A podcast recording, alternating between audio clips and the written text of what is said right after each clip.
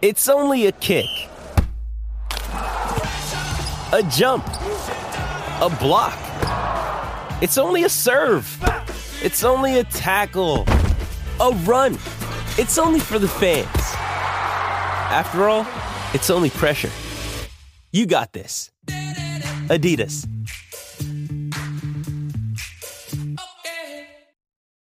This episode is brought to you by Shopify. Whether you're selling a little or a lot, Shopify helps you do your thing, however you cha-ching. From the launch your online shop stage, all the way to the we just hit a million orders stage. No matter what stage you're in, Shopify's there to help you grow. Sign up for a $1 per month trial period at shopify.com slash special offer, all lowercase.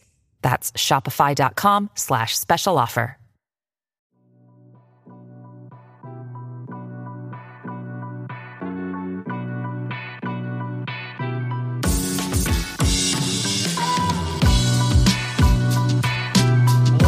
And welcome to the Steve Geo Bulls Show HQ edition on this Friday afternoon. I am your host, Will Gottlieb. You can find me on Twitter at Will underscore Gottlieb, and I'm joined by my good friend who has woken up altogether too early on a Saturday morning down in Australia, Mark K at MK Hoops on Twitter. Mark, what are you doing up so early? Well, me, William, 6 you know me. Yeah, yeah, yeah. Six six oh two a.m. But you know me, still the same OG. Keeping it, yeah, been been keeping it low key. But other than that, um, been okay, been okay. How's how's things with you, mate? You well? Getting ready for the upcoming ball season? Well, I am exactly that. I am excited because today is the final off-season show. You can debate like when the actual season starts, but Monday is media day. This is our last show before media day, before training camp starts, and obviously before basketball picks back up. We have a Bulls game against the Damian Lillard Milwaukee Bucks a week from Sunday. So it's coming up. It's coming up fast, and I think we are at a point in time when we can stop talking about what should the Bulls do? What shouldn't they do? Who should they trade? Who shouldn't they trade? What direction should they go? What direction should they not go? And we can actually start talking about basketball. And as I said, it all starts on Monday with Media Day. We'll hear from Arturas, Marc Eversley. We'll hear from Billy Donovan and some of the players. I'm looking forward to that because it marks the point where we can actually talk about basketball. And being that it is our last show prior to that media day, I figured it was a good time to to preview media day and, and sort of talk about some of the things that we are looking forward to, some of the storylines that we want uh, to discuss, and some of the questions that we want to have answered when we hear from all those people. Um, but before we get into that, Mark, I wanted to open the floor to you to discuss uh, any takes you had just quickly about Damian Lillard, about Jrue Holiday, about the Bulls making a big swing for one of these guys, about passing up uh, on the opportunity to make a big swing for one of those guys. Did you have any uh, residual takes that you wanted to fire off here in your first chance to really talk about this on the podcast?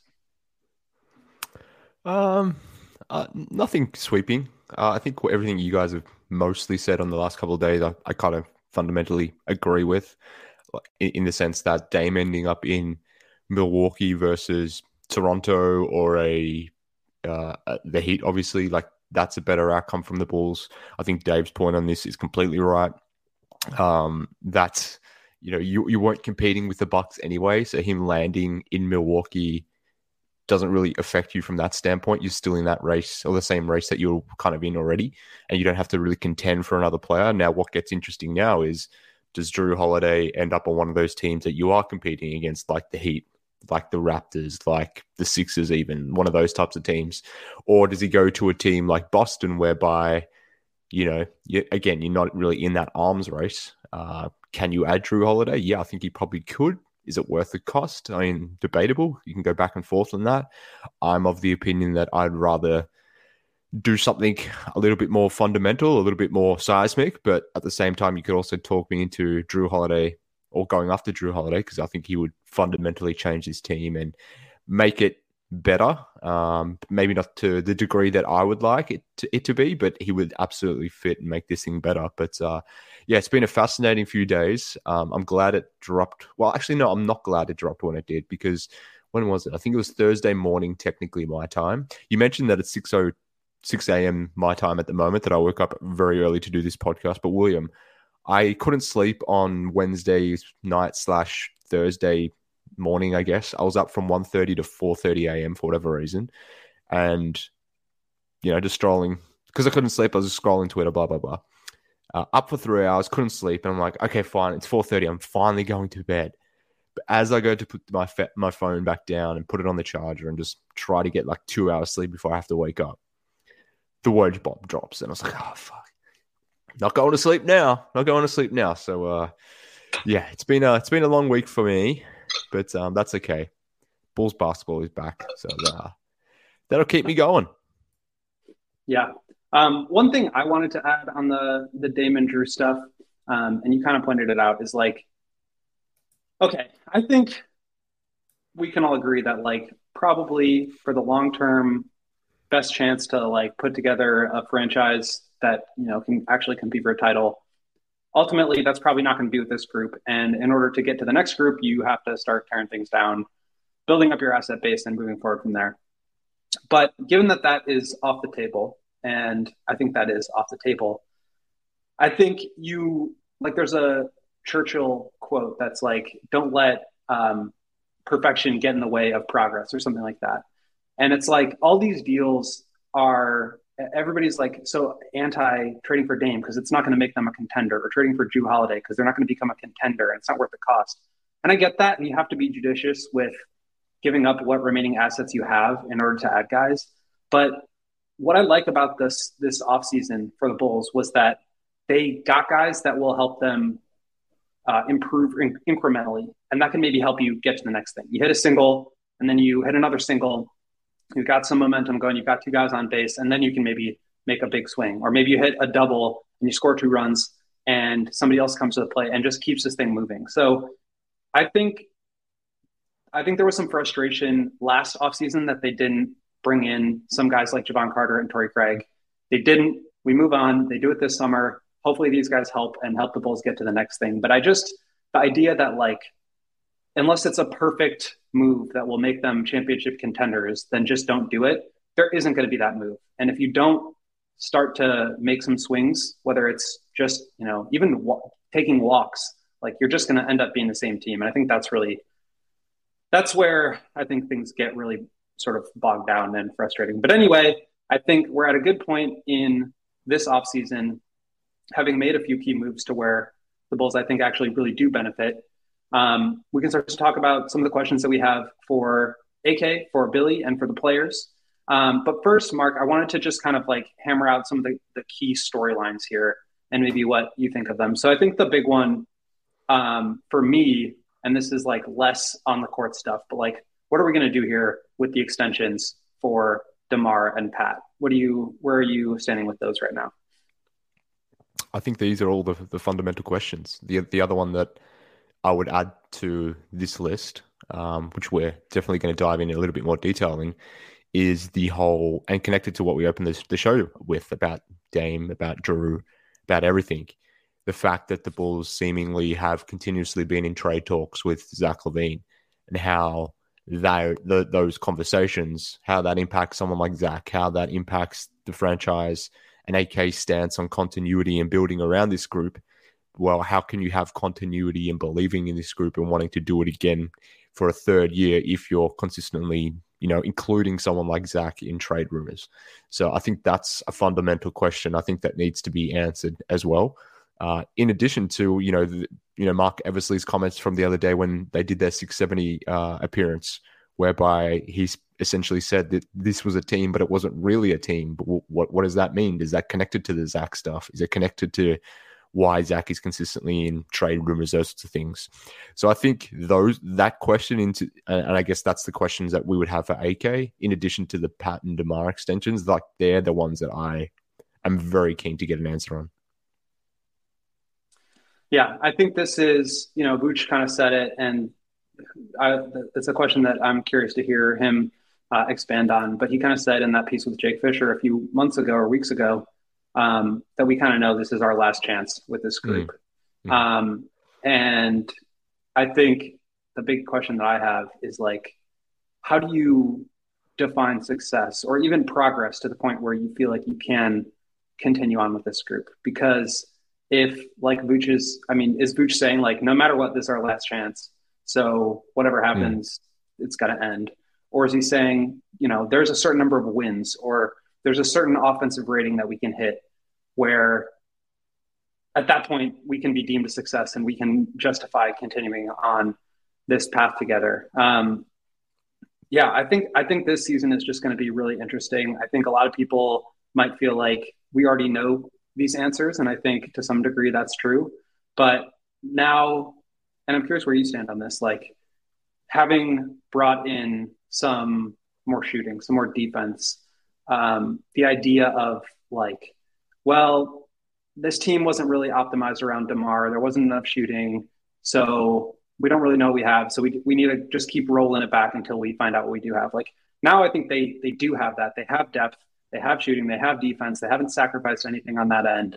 Um, I, I feel like this is kind of I don't want to say like a put up or shut up moment because I don't know that that actually exists, but it does feel like to a certain extent this team has all the right pieces now, and Lonzo's not back, but other than that, like they are in a position, at least since Lonzo went down, they're in the best position to succeed with the group that they have. And so I'm curious to hear what they have to say about that as well. Yeah, I think that I think that's all fair. I, I think what's going to be interesting is how how well or maybe not so well they play the media game in terms of what sort of level of spin they put on things, whether they actually Billy's is Billy's incredible at this in the sense that he gives you great long thoughtful answers but when you really dive into it is he really is he really giving you much material to actually digest or is he really saying many things of substance? Occasionally obviously he does. Um, but he's a very very good talker. He's almost like a politician in the sense that he will say a lot of stuff. It sounds incredible but did you really glean anything from it? Probably not a ton.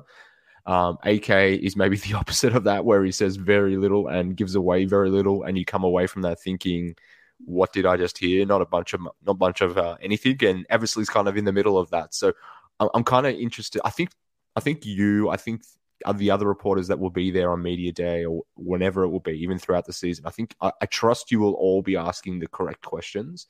I'm just keen and fascinated to see how how willing the you know the, the, the key figureheads of this organization are ready to be in sort of actually answering these questions, the things that we want to hear, the things that we don't want to hear the things that I don't want to hear, I guess, and you know, not to step on our toes, but the things I don't want to hear is not hearing anything. I want to hear substantive answers. So, will they give us anything? Like, that's probably another question that I have, William. Maybe it's not a question that you would ask, AK, hey, are you going to give me something today? But the question is, are we going to learn something today? Like, that's what I'm really fundamentally hoping for for Monday. But, um, you know, time will tell if they actually give us anything.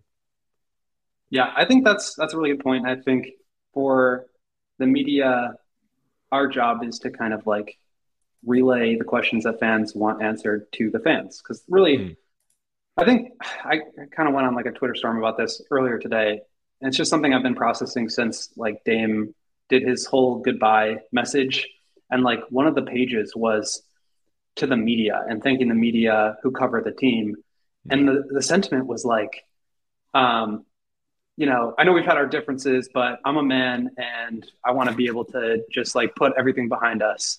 And, you know, effectively, like, even though you guys annoyed me and we didn't always see eye to eye, like, I hope, it, I hope it's all good and let's move forward. And it just had me thinking about like the media's relationship with the fan, with the players and the front offices and like how that dynamic is just so strange sometimes. Um, so all that to say, like, if if there's questions that you guys want answered, like, I want to hear them. I want to know what the fans actually want to know because that can help sort of direct. And it's not like a lot of times I get you know DMs or mentions on Twitter that are like, hold the AK responsible for his decision making. Like that's that's not my job. That's not the way that like my job works. But the way that my job does work is giving you guys the the question, the answers that you have questions to. So there's anything that you're curious about, put it in the comments and, and we can read it off. There's been a couple of good ones so far.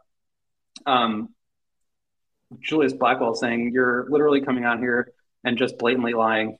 I don't know who that's in response to, but okay. Yeah. Um, sure. Sergeant Holka, aka Fish, uh, I guess he changed his his uh, handle there, uh, asking about the beginning of the schedule and how difficult it is.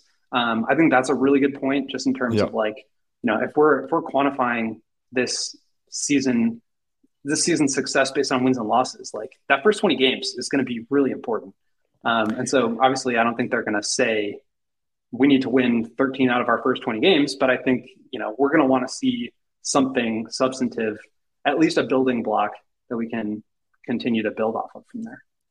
Yeah, no, that's that's a really good one because they have consistently gone to the well on the 14 and 9 23 game sample from the end of last season. So the way you would frame that type of question would be okay, you, you lent heavily and you asked this question at the end of press, uh, the end of season presser last last year, like what do you weigh more the, the, the final 23 games or the, the you know the first 59 games? Using their answers previously against them in some respects. They obviously leaned heavily into a 23 game sample last year. Maybe after 25 games this year if the record's 10 and 15 or even worse than that what does that mean how do you evaluate that as the decision makers of the franchise because we know that they have clearly invested or put a lot of stock in a small 23 game sample, and that has driven their ideology going into this season. Now, what does a 25 game sample at the start of this season mean for them? Does it, do they hold hold line? Do they keep their resolve, or are they willing to pivot and do something a little bit differently? So, um, yeah, it'll be an interesting test of their uh, methodology there. Yeah. Um, Brian in the comments asking, can we please ask about Drummond getting more minutes? Um, I don't know why we don't play him, especially if we want to play faster. We need rebounds to run, and he can run the floor better than Vooch. Um, Football Candy asking, Will, I hope a question about Sabonis and Vucevic and the Kings offense comes up. Hate to bring it up again, but it could be important. AK literally played with Sabonis's dad. Um, definitely, and we're going to hit on both of those things when we talk about some of the things we want to hear from the players. But Vooch's role in the offense as it relates to him re-signing with the team is one of my biggest questions that I'm curious to hear about from the players um, and Vooch specifically, but also from Billy. And like, do you was this part of the conversation that came up when you guys were in contract extension talks? So um, maybe that's a good segue to get into some of that stuff. But Mark, can you first tell the listeners about our friends at Sunnyside? I can, William. And uh, this is my suggestion for all reporters heading down to media day. I know you're all crafting your fantastic questions already. You're all working on what what things you will or won't say. You're theorizing those questions right now. But I suggest everyone heads down to to Sunnyside, gets some of their hands on some some of that judgment free cannabis, and in doing so, that will expand your mind. You'll be able to explore all these cavities within your brain that you didn't really know existed previously, and that just may lead you to a point where you you stumble onto the perfect perfect question to ask Arturas Karnisovas on media day. So, uh, what I'm what I'm effectively suggesting, William, is that you know pop a gummy or two and head down pretty loose and feeling free on media day. I think that would be something that you should de- definitely be uh, thinking about. But if you're not a reporter and not uh, consuming any of these products on media day, then maybe you're a fan and you'll need something to take the edge off when you're listening to AK and Eversley talk through it all. Well, like like I said, friends, uh, through October 15, if you head to sunnyside.shop and use promo code CHGO, CHGO25, you'll receive uh, 25% off your total order at checkout, whether that's um, whether you're the, you're the first time you've used Sunnyside, whether you're a returning customer, doesn't matter. All that matters is this you can't stack this with other orders. You must be 21 or older or an Illinois med card holder. They're the only caveats that you got to apply. But if you use that promo code CHGO25, you'll get 25% all of their incredible products that they have. So if you want to take the edge off, if you want to feel good, if you want to feel free, then our friends at Sunnyside can hook you up with all of that. So maybe you just hit up Sunnyside and you're on your way home and you want to pop a gummy and you get home and you're feeling like watching some sports because that's what we love here. We love sports. We love watching sports. We love talking about sports. And you can do that with Fubo TV because they have 140 plus live channels of sports, shows, movies, and news. And you can stream live TV from any device and you can watch the most Chicago sports for the lowest price. You can start watching immediately with the free trial. There's no contract, no cable, no hassles. You just sign up and you start watching. And guess what? They've got a thousand hours of cloud DVR included with no extra charge. So if you want to watch these media day press conferences over and over and over again, you can because you can record them with a thousand hours of cloud DVR. You can also watch all of your local teams while traveling. So I'm going to be in Nashville next week covering training camp. Maybe there's a, a Cubs playoff game that I want to watch. I'm going to hit up Fubo TV and watch that from my phone or computer. They've got college football, Big Ten. They've got the Bears, NFL, NFL Network, Red Zone, UEFA Euro qualifiers, and Ryder Cup.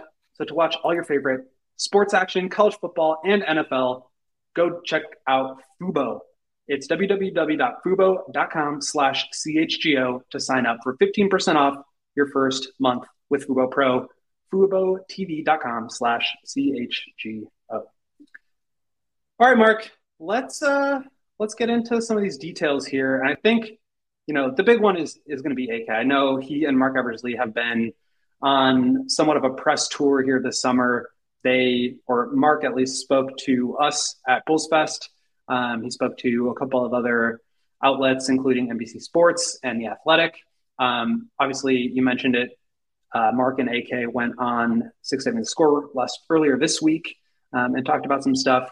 So first of all, and, and, we we had on this around the time we did the uh, the Bulls Fest breakdown, you know, decompression show, and I just want I want to reiterate, like the Bulls front office has not been super available to media, but I think they're doing a lot better recently, and I think that's super mm-hmm. important to try to explain their perspective on things, why they're doing things, their approach, and you may not always like what they have to say, but the more we hear from them, the more we can understand um, and, and I think it's a really good step forward that they're taking to try to at least explain some of their decision making and the process behind it to the media and to fans. So, um, with that being said, we don't get to hear from them super often, and this is one of the the key tentpole moments where we do get to hear from them.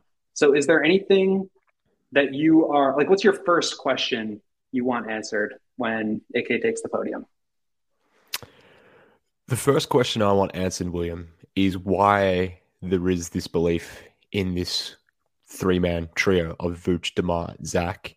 And in addition to that, as I alluded to before, if there is this belief to keep this group together, then why do we routinely hear about Zach LaVine in trade rumors? They won't answer that question, that part of the question directly.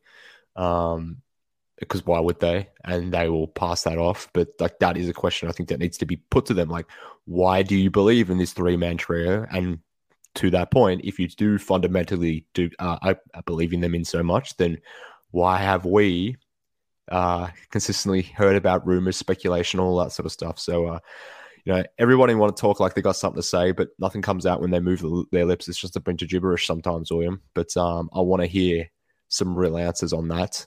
Um, but that's the first fundamental question that I need to hear from it. Well, the, the first fundamental question I think people should a- ask. Whether AK chooses to answer that, it comes back to what I said before around um, how well they do or don't play the media game in terms of do they give us the answers that, that we want to hear. But we'll see. But I think that needs to be the first question because we just saw the Bucks blow up a three man unit that won a championship only two years ago. If that team is prepared to move on off of a core piece like Jrue Holiday to put in uh, to you know to uh, put in place Damian Lillard, then why are we a team that is barely over 500 keeping this three man unit together? Like that, what is the justification? What is the belief? I think that's what needed what needs to be answered. So, 100% agree. Um, the way that I want to frame this little exercise is like, what what are the things that we want to hear from this party? In this case, AK. What what do we want to hear from AK? And what are the answers that we don't want to hear? Well what will we be like you know turned off by or, or frustrated mm-hmm. with? What responses do we not want to hear? So i think that's that's like the biggest one. Because at the end of the day like you can tinker around the fringes and you can sign your you know mid-level exception free agent here. You could hit on a draft pick in the 20s there. But if your star players aren't playing well together then i think you, you have some larger questions to ask. So everybody wants to point out the uh, negative net rating between zach DeRozan and Vooch while they shared the court together. And I think that's totally justifiable. Um, they're actually plus 0.7 on cleaning the glass, which filters out garbage time. So a little bit better than I think what they've been cr- given credit for, but still not great. Mm-hmm. And to mm-hmm. me, when I look at that, the first thing that I think of is, yeah, that's not great. You, you, your best three players cannot be like average at best together on the court. But at the same time, three guys are not on the court playing against five guys. You, you always have five guys out there. Um, and so when you look at some of the other lineup splits, the most played lineup by far was the big three plus Ayo and Patrick Williams. And that lineup was plus 1.3 in the 44th percentile of the NBA. Not good, not great. That shouldn't be your best lineup.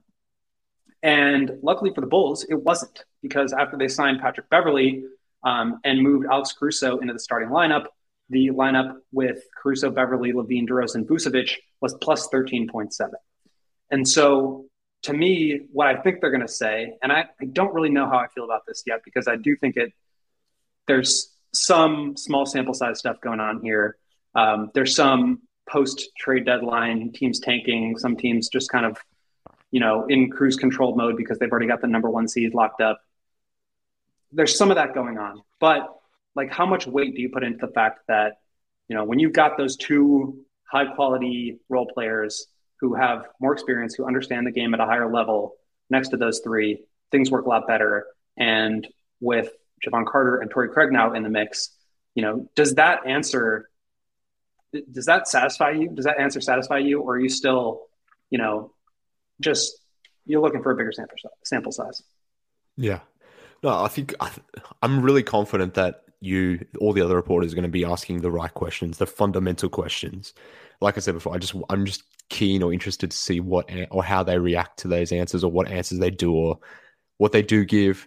Uh, this, this, this is probably going to be the funny thing actually that I think about it, William. Like the things that we hear are probably not the things that we don't want to hear, um, in the sense that the things that they say will be nothing, and the things that we want to hear is everything. But they won't give us everything; that will give us nothing. So, from that standpoint, it's going to be an interesting battle between uh, the reporters and Ev- Eversley and AK and etc. and Billy as well. But yeah, I think I think that's what I'm really keen to hear about. Like that, just because that's a fundamental question around this team. Like why why this three man unit? Why continue doing this thing? Why the continuity thing? Like however you want to frame the question, it all comes back to the root of that. So the, the root question is that like why are we doing this thing again? What what is the justification? And I think the you know the additions of Craig and Carter are good ones, but why does that alone fundamentally shift our thinking as to why this team can be fundamentally better next season. Like two role guys, what what what what do they bring that makes this dynamic so much better and you know justify and justifies keeping this thing together.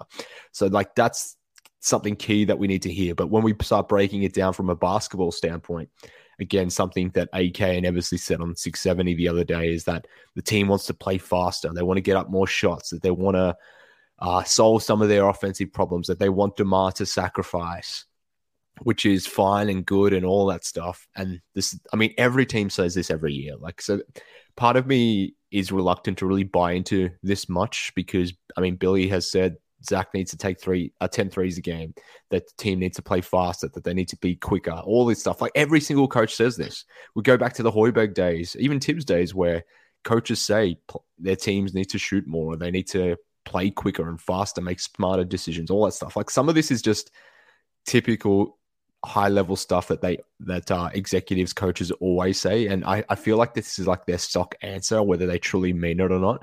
But assuming they do mean it what i want to know is okay you want to play faster you want to add more shooting you want to change the role that demar has on this team what is the trade-off for that?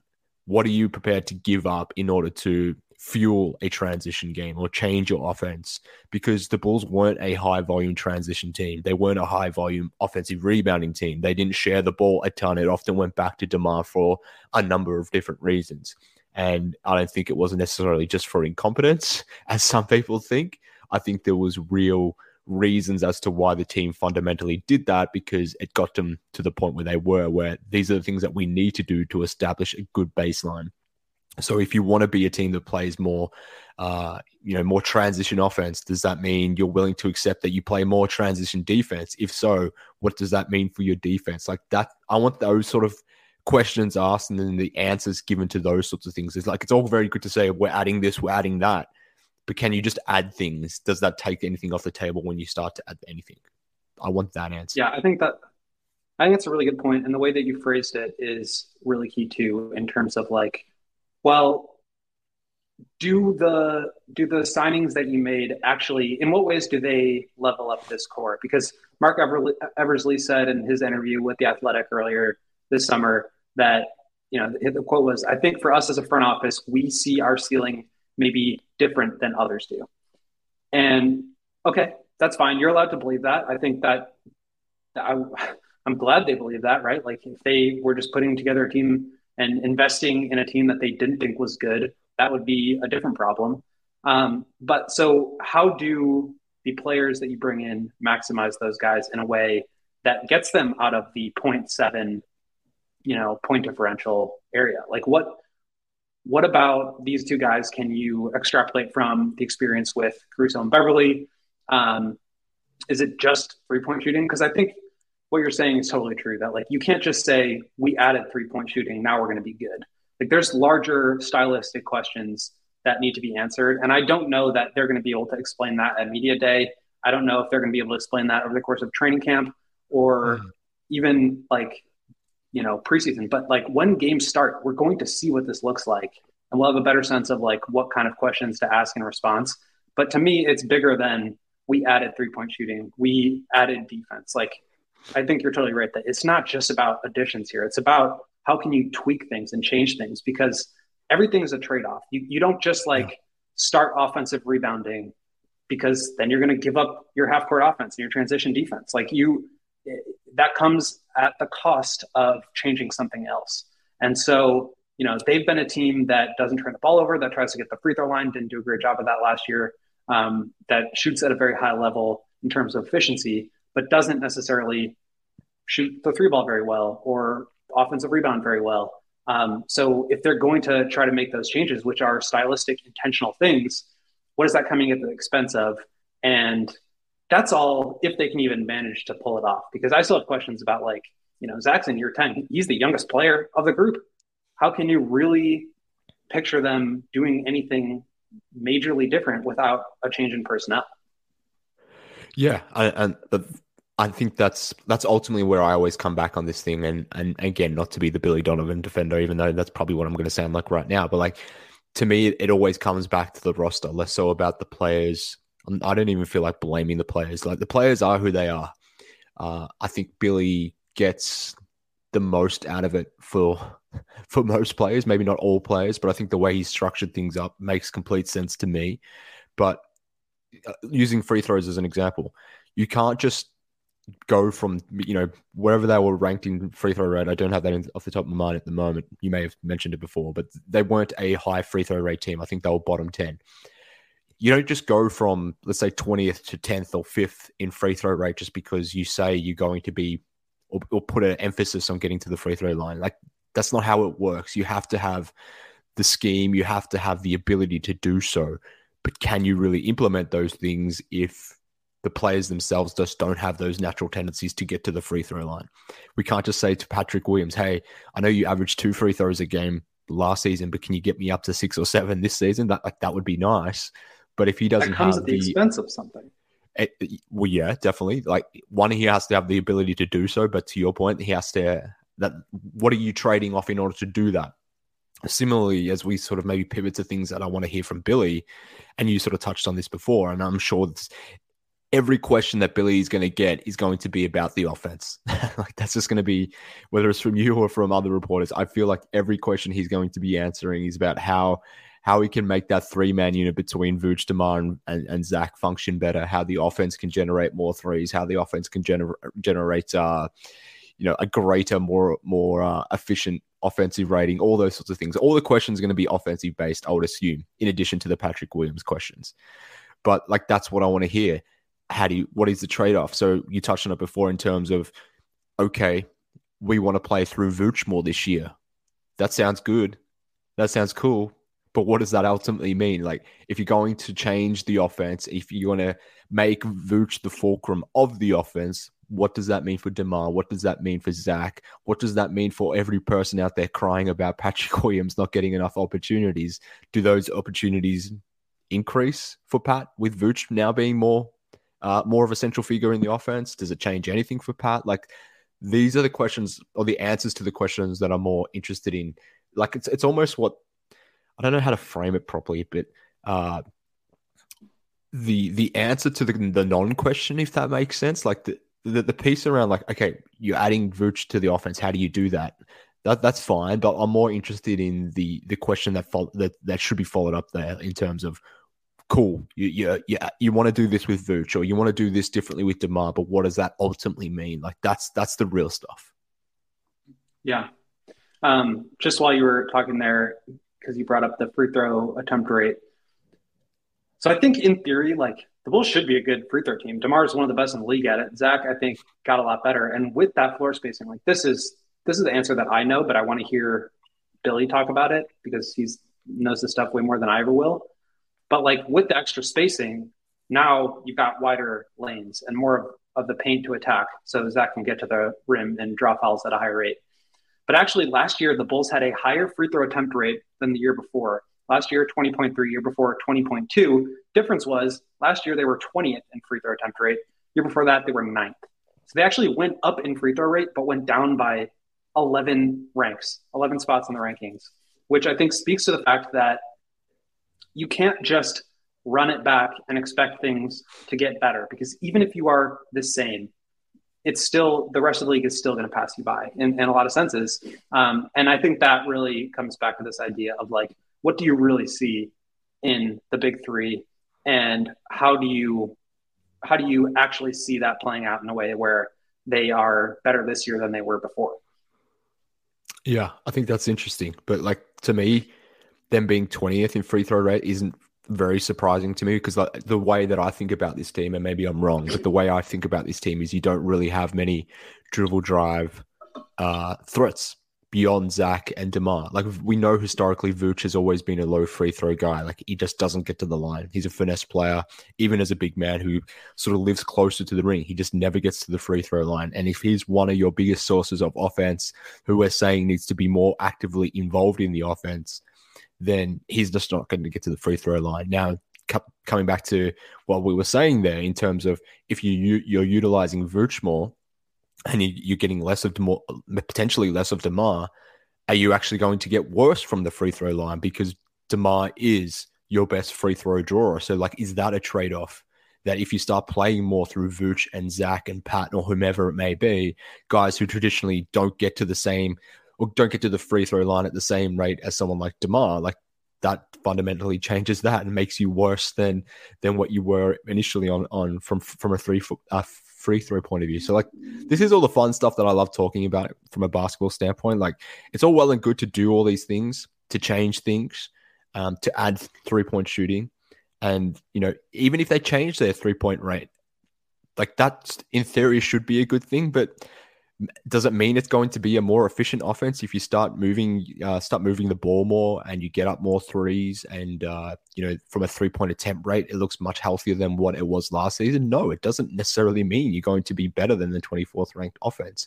So like all of this stuff is just very interesting and i'm just keen to see how yeah, they answer if you're, if you're worse at it then it's not going to get better. And i think that's where you kind of touched on it but like with patrick this question of like how do you foster his development and try to understand what he can give you as a more primary option. I'm not going to say the primary option, but as a more on ball oriented shot creator.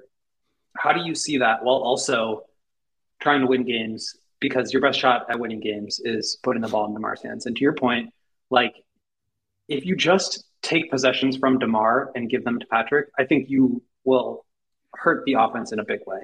But then on top of that, you have to start to think about all the other ramifications. Like Patrick is not going to be a high volume, high efficiency mid range shooter to the point where you get equal output of offense just by putting the ball in his hands and taking it out of DeMar's.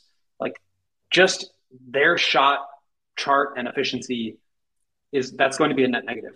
But then on top of that, I think which is what you're talking about, you also lose on, you know, three point shooting because now you've got a worse floor spacer out there if you do have DeMar out there. You also have less of a foul um, you know, foul rate drawing because Patrick is not good at that and DeMar is one of the best. And how does that change your half court offense? And so you, you just like there's trade offs with everything. And I think the biggest question or the big the biggest answer that I don't want to hear from because we heard this a lot from DeMar, so maybe this is more focused on the players. But yeah. several times last year, it was, "What do you guys need to to improve? Like, why is the offense not working?" And the answer was, "Well, we just need to focus on the defense. We're doing it well as a team. We're playing well right now, and the offense will figure itself out. The offense will be just fine." And it's like, no, the offense will not just be fine. It wouldn't have been 24th last year if it was just going to be fine. So I think to me, that's going to be like my biggest ick is if they just don't have a good answer. And like what I really want to hear from the players and from Billy specifically is like, we sat down and we are going to spend X amount of time in the preseason and training camp during these games where we are going to lock ourselves in a room and come up with a plan and all get on the same page and then figure out a way to execute that plan of how we can improve our offense. Because it's not just roll the ball out there and let DeMar do it. I don't think anybody like necessarily thinks that's the best possible possible option. Although if they are going to do that, then DeMar is the best possible option to do that. But that shouldn't necessarily be the strategy. And I guess like strategy and execution and implementation are going to be like the keys that I'm curious about. Yeah. I, and, and coming back to what I said before, like this is why I love talking basketball, like asking these questions. Well, I never get to ask these questions to the people that matter, but not to suggest that you don't matter, William, but in terms of you know Billy, the players, AK, etc. Like I don't get to ask the questions to them, but like this is this is the, the thing I enjoy about talking about basketball, whether it's with you, whether it's people in the comments you know, on YouTube or on Twitter or whatever it might be. Like this schematic stuff, like this is the fun and interesting thing.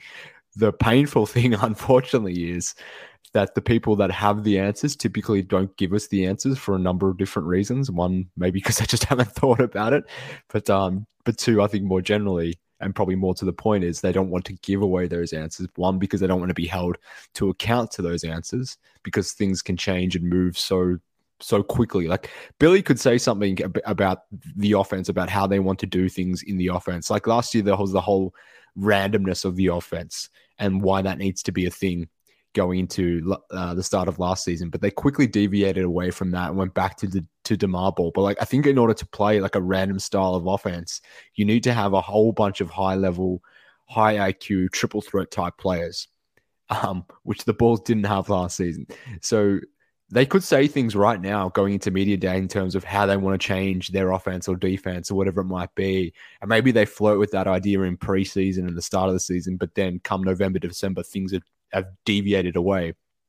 And people will hold them to their comments that they say in October, even though their actions are changing in December and January, which I guess is true and fair in certain instances. And most certainly, I will be doing that depending on when it suits me. So I'm not, I'm not sort of suggesting I'm not uh, guilty of this, but that's why executives, coaches, players are always reluctant to actually give us their true feelings about certain things because they just don't want to be held to that account or don't want to be scrutinized to that level because they just want to get through this thing. Let, us be honest, like they, they need to do their media day because that's part of their part of the deal of the whole thing, but they don't want to necessarily give us too much, too many answers because it could come back to bite them in the ass, you know, later down the road. But uh, I think what we're asking and what we're hoping for are all these great things but I'm trying to keep it very level because I know I'm probably not going to get the answers to any of this stuff. So I just don't want to be disappointed because we, we shouldn't go in thinking that we're actually going to get anything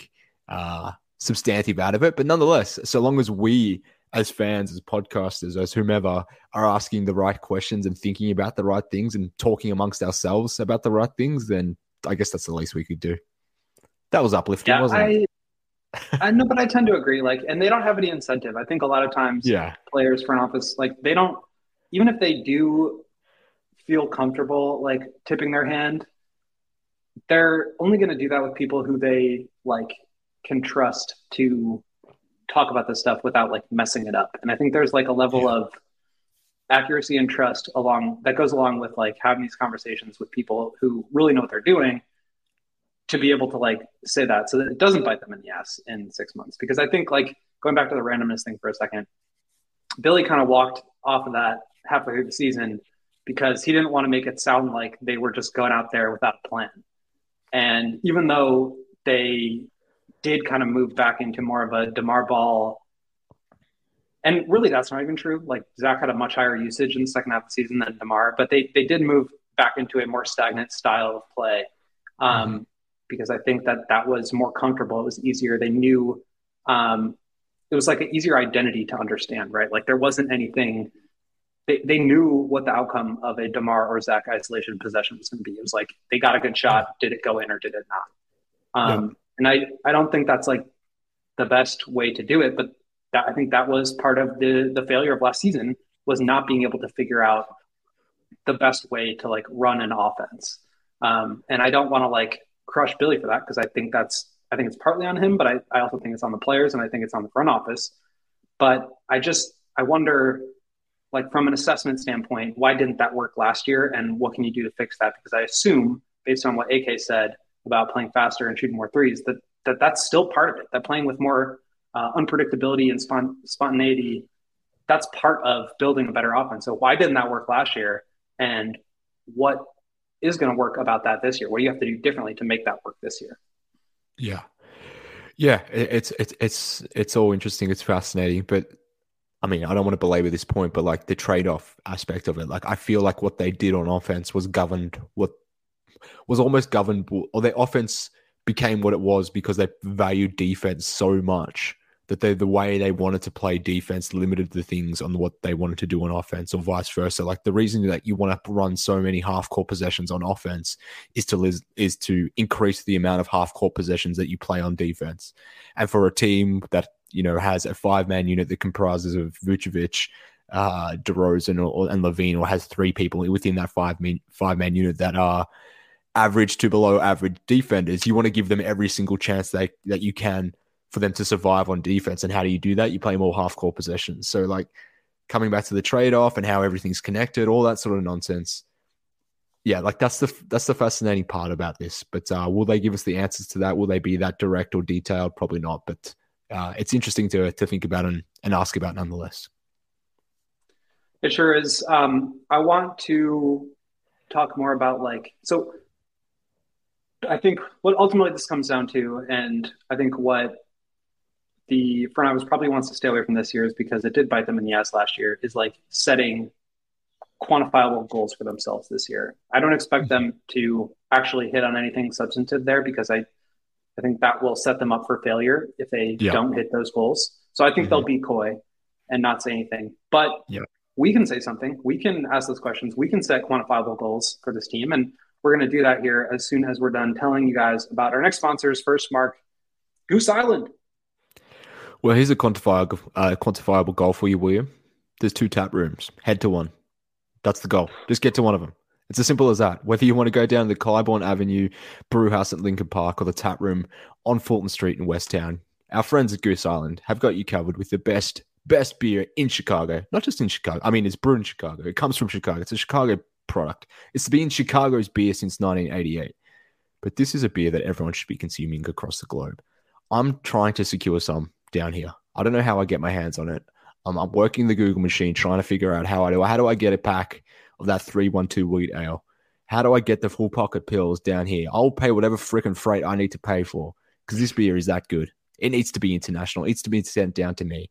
But for you, William, for those people listening who happen to be in the States, happen to be in Chicago, you like I said, you got those two two great establishments that you can head down with your mates, grab a beer, and get your hands on the 312, the full pocket pills, a whole bunch of other great, great options our friends at Goose Island have got you covered. So where if you've got an event coming up, Bulls basketball is coming up. If you want to go and watch that AK presser, I don't know if they're going to be playing it at the Goose Island, at one of these Goose Island establishments, but they have TVs there. Maybe you can ask them to throw it on, whatever it might be. Or even then, you don't have to have it on your TV. Just go down there with your phone, your iPad, whatever it might be. Take your laptop down to one of these places, get a beer in your hand, listen to AK talk about stuff.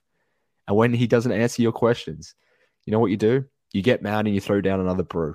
And after once you've thrown down that brew, everything's you know right with the world. Doesn't matter what AK or, or, Eversley or, or Donovan say, because you got a beautiful, sweet beer in your hand. You're there with your mates and you're just chopping it up, enjoying your time. So uh, we we certainly appreciate Goose Island for supporting us. A Chicago company supporting another Chicago company. So we appreciate them and friends. Like I said, the goal is just to get down to uh, one of their tap house, uh, tap rooms, or brew houses. Do it. It's you. You'll. Uh, it's a great time. Trust me. Trust me about that. We have 51 people watching in our YouTube channel. We got 20 likes. Make sure you guys hit that thumbs up while you're watching here. Make sure you like and subscribe and all those fun things. And before we move on to our next topic here, we want to tell you about FOCO. If you want to get fitted out in the best sports gear around, you go to the CHGO locker. And when you're done shopping there, you go to FOCO.com because they have hoodies, shoes, signs, bobbleheads, and everything in between. Baseball season coming to an end here. We'll see if the Cubs can hang on for dear life and make a wild card spot. But guess what? We got the Bears 0 3. Will they win their first game this weekend against the Denver Broncos, against DNVR, and bring some glory to this side of the All City family? Who knows? But if you want to be wearing a Justin Fields jersey or a DJ Moore jersey, you can get yourself hooked up at foco.com. They also set us up with some decorations for our set in studio, and we really appreciate them for that. So make sure you guys check out foco.com or click the link in the description below. And for all non pre sale items, use promo code CHGO, familiar promo code CHGO for 10% off. It's a great deal. Go check out foco.com. Um, all right, Mark, let's wrap this up here. We got about 10 more minutes to talk about goals that we have for the team. Um, and I think this is this is not just like necessarily what do we want to see, but I think the the goal of this exercise is, is to kind of come up with like quantifiable ways to measure what success looks like for this team. Because as we talked about, like they're not blowing it up. That's not happening. Um, there have been some trade rumors with Zach LaVine. We all know this, but like ultimately, they're probably going to stick with this same group. And so, if they're going to do that, they have to justify it some way. And if they set goals for themselves that you can quantify, that's how you justify it. So last year, everybody got on AK because he said we want to be better than the year before. He never actually said like we want to make the playoffs and win around. He never said, well, we, we just want to win two games of the playoffs instead of one. Like he just said we want to be better. And you can spin that however you want, right? Like you can say, well, we finished the year on a better record than we finished the last year. So we're better. We played the top teams in the conference better than we did the year before. So that was a measurement of success for us while I disagree with that, I think we can start to look at some actual like stats and measurements and try to identify how can you justify keeping this team together? How can you say this season was a success? So are there any before we like start going down the list, any things that you just like overarching things you need to see that will make you feel like this team is on the right track? How, how can they reorient themselves to a point where you feel comfortable with the path that they're on? Well, just before we uh, before we went into this segment, we, we were talking about how the fan base should be prepared that they're not going to really give us the answers for what we really want to hear. And for certain questions, I'm sure that'll be fine and justifiable from their perspective. But for year three of this group, I think this is where they need to be more accountable. And what you sort of touched on before, where last season they talked about well, they didn't really give us a real baseline answer as to what they defined success for them last year. It was just basically be better than than you were the previous year. Like to me, that's not good enough this time around. This is year three of this group. You really, really need to emphasize why you've leaned further into it. You really need to need to be accountable. And I know again that they won't do that and that they won't do it for reasons which we talked about before because they don't want to be held to to that level of account. But I think you need to be given what you've done with this team or this group to to lean into it for a third year. So I need them to come out and tell us, hey, this is what defines success. And for us, success is we get to the first round at minimum and we win a playoff series. That's what I need to hear. Anything less than that, I ain't having that. This is the millennium of the aftermath, William. It ain't going to be nothing after that. So I need to hear something really substantive. I need to hear a firm goal like that. No, no, none of this bullshit about, yeah, we need to be better than last year. We need to see development here and there and, you know, being vague about it. I want real hardline goals, facts. Give me, give me, give me, give me the bare minimum. Tell me you're going to be a playoff team that doesn't get in there through the play-in. Tell me these goals. Set these goals. If you, if if the front office, if the organization aren't going to come out and define those goals for us as the fans, then why should we carry that? Why should we expect something more from them if they're not going to prepare to outline them themselves? Now, I could completely get their understanding or thinking as to why maybe they'd want to be coy about it if this were year one and they hadn't seen things before. But if you're going to lean into the group into this group, if you feel confident about going into, into year three with this group, then you should show me some of that confidence. So that's what I'm hoping for. So we can d- dive into the stats and those sorts of things now, William. And I don't want to be reductive just by thinking, give me a, a win number or tell me how many playoff games you're going to win. But in some senses, like that's probably more important to me at this point for this specific, uh, specific team and its context than where you are in offensive rating or defensive rating or what your three point attempt rate is, etc. Because you could you could really hit on those markers, but ultimately not you know land where you need to land from a win standpoint anyway. Yeah, and I think ultimately when we're talking about these stats, it's how do we envision improvements in these areas affecting the win total, right? That is, it's a zero sum game. You win or you lose, and like they didn't win enough last year. So if we want to, if we want to set the bar at same as last year and be okay with missing the playoffs, like if that's what they come out and say, I think that'll be a separate problem. I, but I don't expect them to come out and say that. So for me, like, yeah, I, I just I wonder like there's a difference between what is like a reasonable expectation and what is a goal that we have for ourselves that will be not like unhappy or feel like we failed if we didn't hit it. Like, what are we actually aspiring towards this year? Mm-hmm. And I think without like, if you say something like we want to make the second round of the playoffs, want to be a playoff team, not a play-in team, a playoff team, and make the second round of the playoffs, you do open yourself up to like criticism from fans if you don't get there, right? Yeah. But at the same time, you also give yourself like stepping stones of how you can improve. And I think like last year, because the previous season ended so poorly and weird, it kind of opened up this lane to not set those kind of goals for themselves. Um, because it was just like, well, let's wait for Lonzo. Like that, none of that. That's not happening anymore. They have the roster they need. They added shooting. They added defense. They know Lonzo's not coming back. Like I think for me, what I want to see is, I will feel, and the way I'm, way I'm framing this is, the way I will feel like this team is on the right path is if, like you said, they make the playoffs, not through the play-in, that they make the playoffs. Because I think if you are looking at a play-in berth, best case scenario, you get into the playoffs and you face the Damian Lillard Bucks or the Celtics, and you, you just know how that's going to go.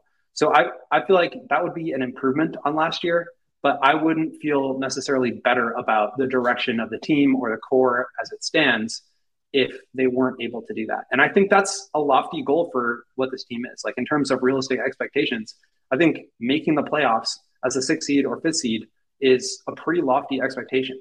So I'm not going to say that I think like if they made the play in or the playoffs through the play in, that would be a failure. I think missing the playoffs or missing the play in would be a failure.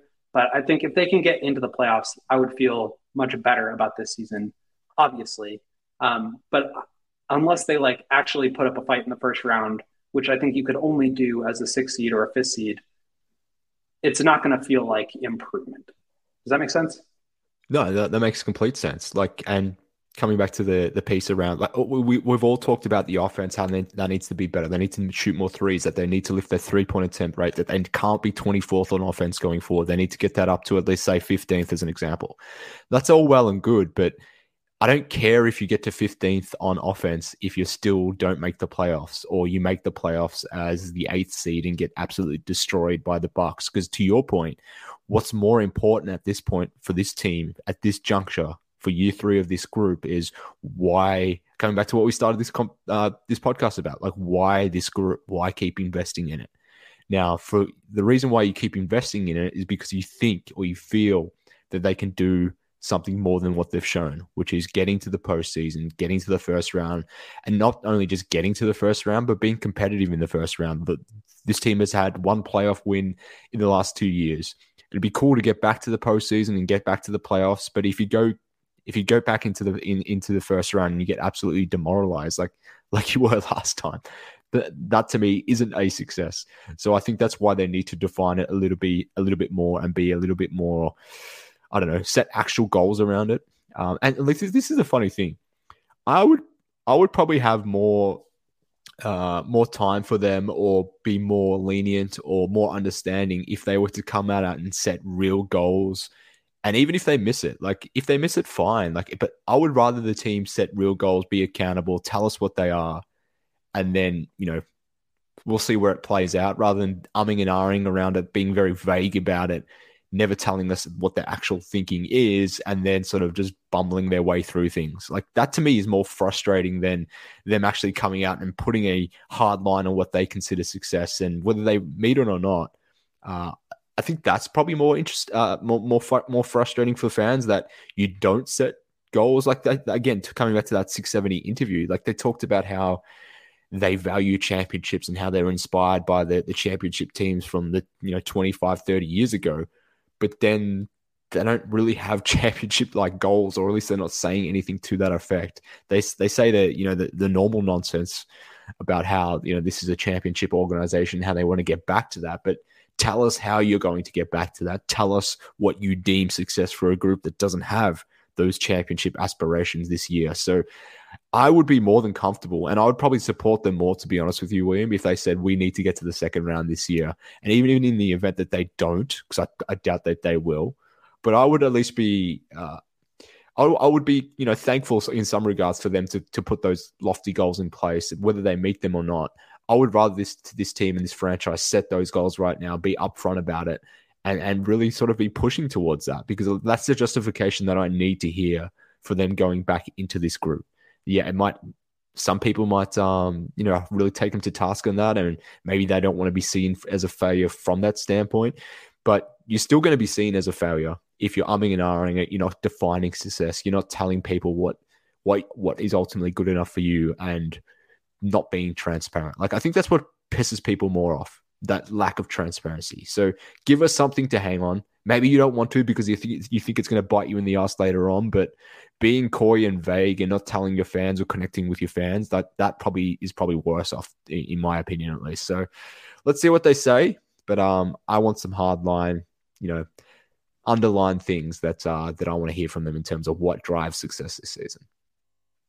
Yeah, I 100% agree. Um, don't think there's anything I could say to really add on to that other than I think you nailed it. So, uh, before we head out of here, I want to tell you guys about becoming a CHGO diehard.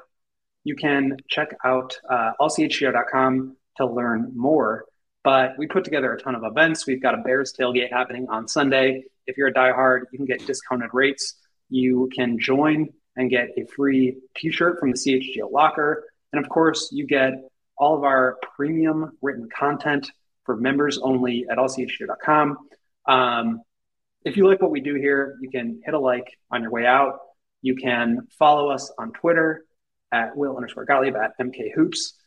And you can continue to come check out our shows. But what we would really appreciate is to join, uh, become a member, become a diehard with us at CHGO, and really become a part of this family with us. So we would really appreciate that. Uh, Mark, I really appreciate you for waking up early on a Saturday morning to chat with me. Joey, we appreciate you for pushing the buttons back there, making the graphics, and adjusting your schedule to accommodate. Um, we, as a group, uh, Matt, Dave, myself, Joey, and our social media guru Casey will be at Media Day on Monday. Interviews will start at 11 a.m. Central Time. We'll hear from AK, we'll hear from Mark, we'll hear from Billy, we'll hear from a select group of players. I believe all the big ones Zach, DeMar, Booch, Patrick, uh, Jevon Carter, um, all the big names you want to hear from. We'll be hearing from them. And then we will be doing a show, um, our Monday podcast from the Advocate Center where this will be held. Um, last thing before we go is check out my article from today at allchgo.com. As we talk about all this, um, about the Bulls setting loftier goals for themselves, about holding themselves accountable, about how can they improve. I do genuinely believe that this team will be better. And I know we've been critical over the offseason. We've um, had our our stance on what we think this team is and where we think they should go. But at the end of the day, I do think that they made some important acquisitions that will help them get better. And I thought it was important to write about those as we head towards media day and towards the season. So go check that out. Um, I genuinely do believe that this team will be better and more enjoyable this year. And I'm excited to continue doing these podcasts, continue writing, continue talking with you, Mark, about all this stuff as the season goes on. So make sure to check that out. Make sure to follow along, uh, subscribe to the YouTube channel, and all of that. And until then, we will see you guys on Monday to break down everything that went on at Media Day.